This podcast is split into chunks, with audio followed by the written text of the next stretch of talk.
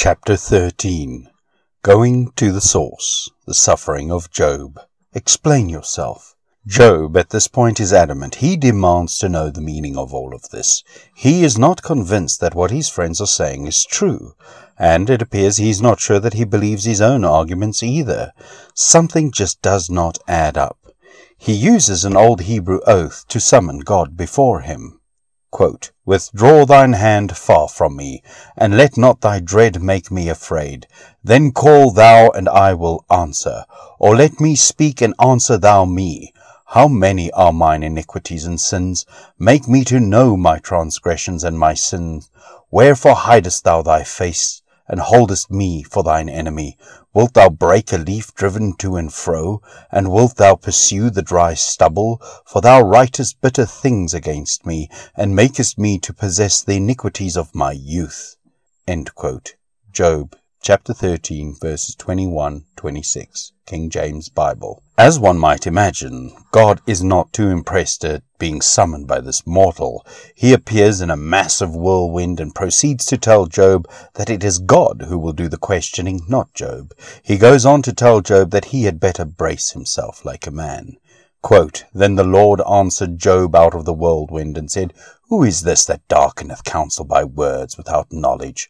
Gird up now thy loins like a man, for I will demand of thee, and answer thou me. Job 38, verses 1 3. King James Bible. God asks Job a few pointed questions. Where were you when I laid the earth's foundations? Who do you think set out its dimensions? Had Job ever given orders to the morning or shown dawn its place? Had he ever taken the earth by its corners and shaken the wicked off it? God even explains that the wicked are so loathsome to him that if they even dare extend their arm to his light, he will break it. He then goes on to ask Job if he has walked the recesses of the deep or whether he has seen the gates of the deepest darkness, and if Job even knows the way to the light, or where the deepest darkness resides. God goes on in this vein for quite a while, as if to draw the line for Job and his friends about what they should think when they try to understand God.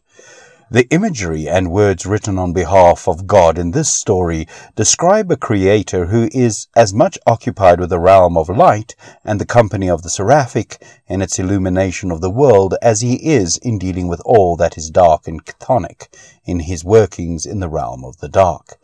The mechanics of all of this are unfathomable to us mere mortals, and each aspect can bring us either healing or harm, without needing to explain or justify itself to us. Floods, earthquakes, volcanic eruptions, comets, none of these things need to explain themselves to us, or, as it turns out, need to have been done for some higher cause. For good measure, God even throws in some astrology into the mix. Quote, Canst thou bind the sweet influences of the Pleiades, or loose the bands of Orion? Canst thou bring forth Mazzaroth in his season, or canst thou guide Arcturus with his sons? Knowest thou the ordinance of heaven? Canst thou set the dominion thereof in the earth? Job 38, verses 31 33. King James Bible. In his lambasting of Job, he confirms that it is not for humans to even try to understand him, that when we talk about ourselves in relation to God, the idea of justice is completely flawed. We are not even in the same ballpark when it comes to measuring God in our trivial little concepts. Quote, Wilt thou also disannul my judgment? Wilt thou condemn me, that thou mayest be righteous? Hast thou an arm like God, or canst thou thunder with a voice like him? Deck thyself now with majesty and excellence, and array thyself with glory and beauty. Cast abroad the rage of thy wrath, and behold every one that is proud, and abase him. Look on every one that is proud, and bring him low, and tread down the wicked in their place. Hide them in the dust together, and bind their faces in secret. Then will I also confess unto thee that thine own right hand can save thee. Job chapter 40 verses 8 14 King James Bible. Our place in a scheme of godly proportions. It appears that what the God of the book of Job is communicating to us is that the universe wasn't set up around us. When we ask questions like, why did God do this or that, we are ultimately asking the wrong question. If we try to put the meaning outside of the event itself, we do not really get closer to any kind of truth. It is only by looking at the meaning within the situation that we may be able to do something about it. Questions like, why did this flood or mudslide happen, are better answered with statements like, because we did not build sufficient channeling for the water, or because we did not plan to deal with this contingency, or because we denuded the area of all the trees that were holding the soil together, etc. Job's God is basically telling us to get over ourselves and not get wrapped up in the hubris of self important that assumes anything is cosmically directed at you personally. Perhaps the essence of God's diatribe to Job is that we are in fact asking the wrong questions. He says, quote, Where wast thou when I laid the foundation of the earth? Declare, if thou hast understanding. Who hath laid the measures thereof, if thou knowest?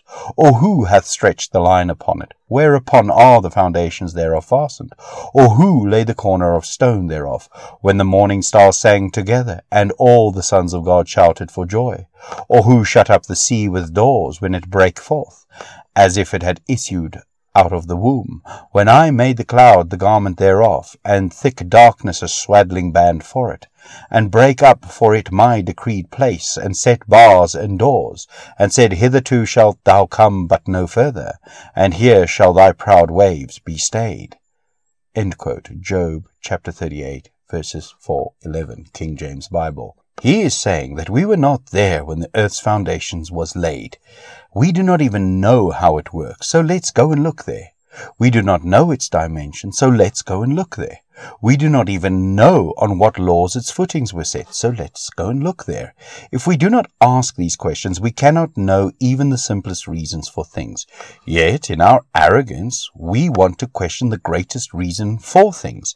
It may be worth entertaining the idea, then, that perhaps science, which means to know, is not the enemy of God, but may be a way towards God in the Jobian understanding.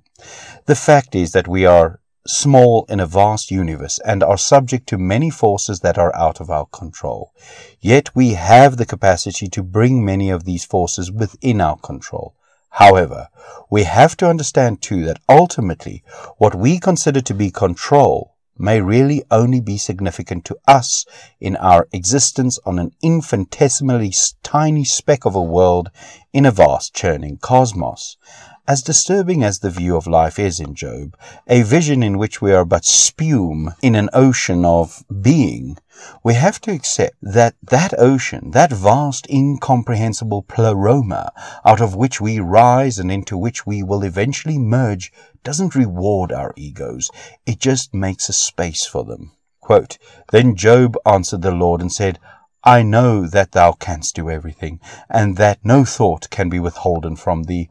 Who is he that hideth counsel without knowledge? Therefore have I uttered that I understood not, things too wonderful for me, which I knew not. Hear, I beseech thee, and I will speak. I will demand of thee, and declare thou unto me. I have heard of thee by the hearing of the ear, but now mine eye seeth thee. Wherefore I abhor myself, and repent in dust and ashes. Job chapter 42, verses 1 to 6, King James Bible. So we come to the fifth and final stage of Elisabeth Kübler-Ross's stages of grief, acceptance. Along with it, the belief structures that we need to deal with any cognitive dissonance that we may have had. This raises the question, what is belief? A brief on belief. Quote, a casual stroll through the lunatic asylum shows that faith does not prove anything. Friedrich Nietzsche. It is not unreasonable to assert that all of that which we perceive as reality is constituted of belief. Even our sense of what we think we know is founded on beliefs. Belief, by definition, is the sense of assurance that we have about things. Including those things we have evidence for and those things that we do not. That assurance gives us a sense of certainty about stuff out there and the goings on inside of us. Belief then seems to act on a psychological level, much like our physiological sense of proprioception, where all of the signals from our body tell us where it is we are and what it is we are doing in relation to maintaining equilibrium. Belief as a psychological orientation device functions as a module that attempts to balance the sense of self in relation to the entirety of existence in a manner of speaking. If this postulation is accurate, it may help to shed light on the fact that some people feel that their world has been turned upside down, or even right side up for that matter, when some important parts of their belief systems have been reconstituted. On solid ground. Quote, if you stumble about believability, what are you living for? Love is hard to believe. Ask any lover. Life is hard to believe. Ask any scientist. God is hard to believe. Ask any believer. What is your problem with hard to believe? End quote. Yann Martel, Life of Pi. Beliefs add what seems to be concreteness to things that fall within their auspices. I am using the word auspices here with respect to its meaning as a divine or prophetic token, wherein the ancient Roman augurs would look at the flight of birds, auspex, for the purpose of decrying omens. When the birds flew the right way, or in the right direction, all was well with the world. Should they fly the wrong way, then the signs were ominous indeed. The other meaning of auspices is that of protection and support. From these two ideas alone, when intersected with belief, we see that beliefs hold stewardship of our sense of order and predictability in the world, and that which is outside of the belief structure's rubric is to be defended against. Sometimes defended at all costs too, because they fly in opposition to that which is sensical, and can therefore only augur nothing but tumult and chaos. The sense of stability and security that the concretizing illusion of belief generates is readily apparent by the same degree of abomination, annihilation, disintegration, and non-existence that it applies to that which does not fit its scheme. Loves of our lives. Quote, if we don't believe in freedom of expression for people we despise, we don't believe in it at all. Noam Chomsky. The root of the tenaciousness with which we hold on to beliefs is evidenced to a certain extent in the roundabout etymology of the word believe itself and why belief by definition means that which we love and trust. Our English word love comes to us originally from the Proto-Indo-European word liebe, which meant caring, desiring, and loving. This word lib was initially incorporated into Old High German as Gelubo, and it referred to that which was held dear or highly esteemed. Eventually, this word entered Old English as geleafa, with the meaning shifting from love and esteem more towards trust and faith. And by the 12th century, morphology had played its part, and the word became believe, and eventually evolved into our current words believe and belief. The word belief, as we know it today, then, at its core means to love. Interestingly, the component word lief is still used as it is in Afrikaans and Dutch and means love. Even the German word for love, Liebe, holds to its ancient origins. This, of course, means that if we tell someone that their beliefs are wrong, we are saying that what they love is invalid, that in a sense they should break up with their most cherished and trusted life partner. Little surprise that people take umbrage, and sometimes violently so, in others meddling in their love life. A safe haven. Quote, Success is most often achieved by those who don't know that failure is inevitable. End quote. Coco Chanel, Believing in Ourselves, The Wisdom of Woman. We tend to use our beliefs as a refuge from the assaults of an otherwise chaotic and random world to create a sense of order and control within our lives. The process of belief generation results in a couple of preconditions that allow us to take action in the world. Belief presents the believer with a sense of agency because it predisposes the agent to an assumption that not only the agent exists, but that the world around it does too. To have a belief presupposes that there is something in existence able to generate opinions about itself, as well as about the environment. So beliefs in this respect are self-affirming, and for the self to exist it must somehow be assumed to be resident in something. This sense of residency then acts to confirm that the environment must too exist on some level.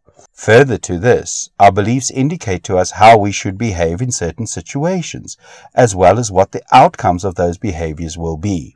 If this is true for us, it must be true for other agents out there. Whatever it is that they believe about themselves will determine what they believe about the world, and if I know what those beliefs are, I can then predict what they're going to do and how I'm going to react.